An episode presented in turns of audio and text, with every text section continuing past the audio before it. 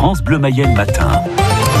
Sarah Mansoura. Il fera bien gris ce matin. Absolument, un ciel chargé toute la journée accompagné de pluies éparses. Il faudra attendre euh, la fin d'après-midi pour que les précipitations cessent sur l'ouest du département dans un premier temps. Les températures maximales sont comprises entre 16 et 18 degrés. On se penche, Sarah, sur les commerces mayennais ce matin sur France Bleu Mayenne. Avec une nouvelle qui va décevoir les fans de shopping. À Laval, la galerie commerçante du Carrefour, quartier Grenou, ne va pas s'agrandir finalement. La société propriétaire de l'hypermarché abandonne le projet. La raison avancée, c'est un contexte général compliqué. Le syndicat Force ouvrière, lui, évoque un budget insuffisant. En tout cas, Clara Guichon, la décision est accueillie avec amertume dans la zone commerciale. Dans la galerie marchande, peu de monde et des emplacements éteints. Carole est venue faire quelques courses, mais ce n'est pas ici que la Lavalloise de 46 ans compte trouver son bonheur pour s'habiller. Non, ben justement, demain je vais à la Rennes parce qu'il y a plus de choix. Donc ce serait bien justement que ça s'agrandisse pour qu'on reste sur Laval et que ça évite d'aller dans d'autres villes. Côté boutique aussi, la nouvelle est décevante. Marie est responsable adjointe de Maison 123, un magasin de prêt-à-porter féminin. On attendait de cet agrandissement que ça amène du monde et que dans chaque enseigne existante, ça nous permette d'avoir euh, plus de personnes, donc bah, de générer plus de chiffre d'affaires. Euh, voilà.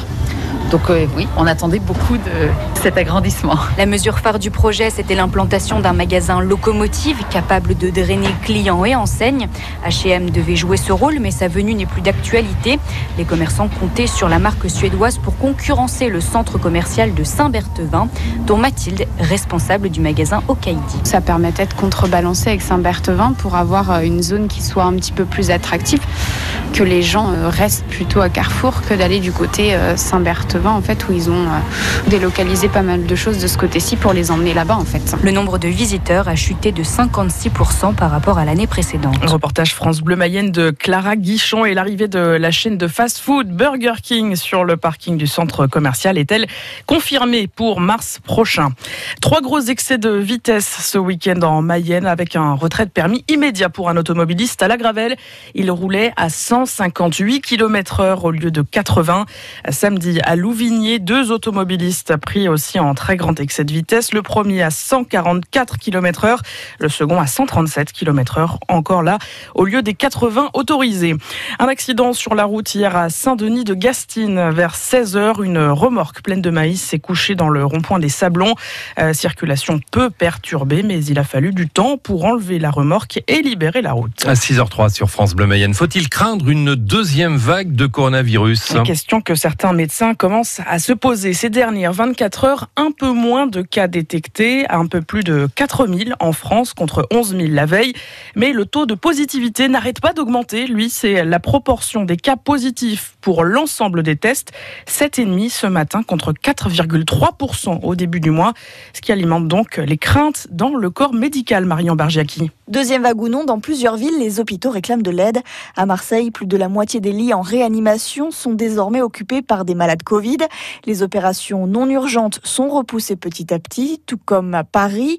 Le chef des urgences de l'hôpital Pompidou exhorte le gouvernement à commander 10 000 respirateurs et à réquisitionner des hôtels pour isoler les cas positifs. Aujourd'hui, on compte 1158 personnes en réanimation pour Covid-19. Le 11 mai, quand nous avons été déconfinés, ils étaient un peu plus du double, 2712. En tout cas, pour le ministre de la Santé, Olivier Véran, les hôpitaux ne sont pas saturés. 12 000 lits seront disponibles si l'épidémie repart comme lors de la première vague. Et si jamais le Covid devait se propager encore plus, il n'écarte pas la possibilité de restreindre nos déplacements à la Toussaint. Et les mesures pour contrer l'épidémie de plus en plus sensibles sur le territoire, à Rennes comme dans 10 autres villes de France. Les bars ferment à 22 heures depuis hier.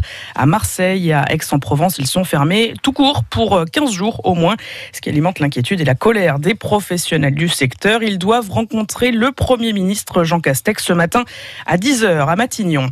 Pendant la crise sanitaire, près de 1000 entreprises soutenues dans l'agglomération Lavalloise. Ce sont les derniers chiffres donnés hier soir lors du conseil communautaire.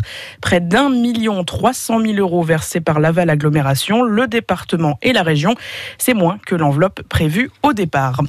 Dans la famille, pourquoi pas, je voudrais une cantine en paille. C'est une première en Mayenne dans la petite commune de Saint-Aignan-sur-Raux, près de Cran.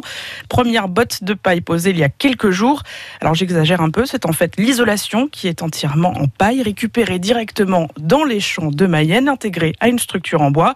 Coût total, plus de 580 000 euros financés par l'État et les collectivités locales.